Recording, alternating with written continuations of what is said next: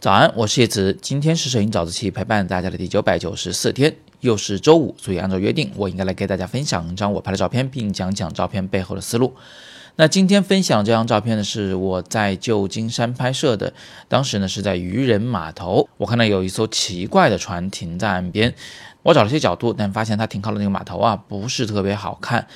不过我看到它的船头方向好像有一个像凯旋门一样的建筑物，走到那个拱门前面的时候呢，发现刚好能通过这个拱门看到那艘船，这是一个非常理想的框架式构图。框架呢就像是一个画框，它也像是一个双引号或者是一个括弧，它能强调这个框里边的事物，同时呢，它还能增加整个画面的一个层次感，有近景有远景。框架构图的第三个好处是能让整个画面的元素变得更丰富一些。除了能强调主体事物以外，它还能充分的去交代环境是什么样子的。那这个画面的框架构图还有个好处，就是它框里框外的差异是比较大的。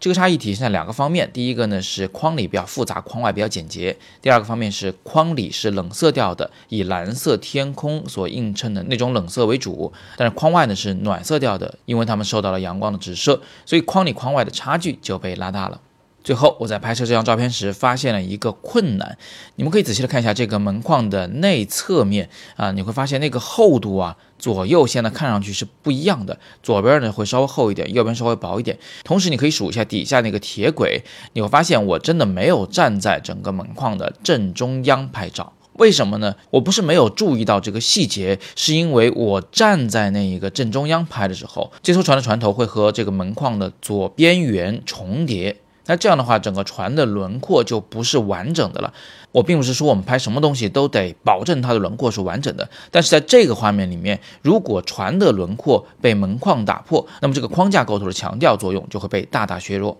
所以在再三斟酌以后呢，我决定还是要站在偏右一点的位置来拍照。但是为了避免因为我站偏了一点而导致的画面不对称的效果，我尽量的退远了一些，并且使用了一个稍微长焦一些的镜头来拍摄。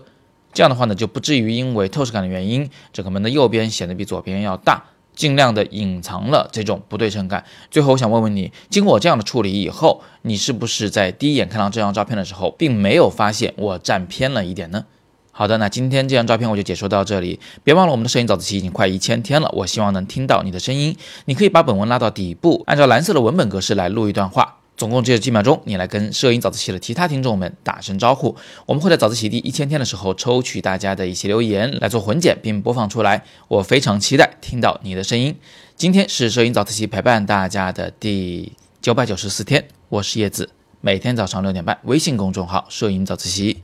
不见不散。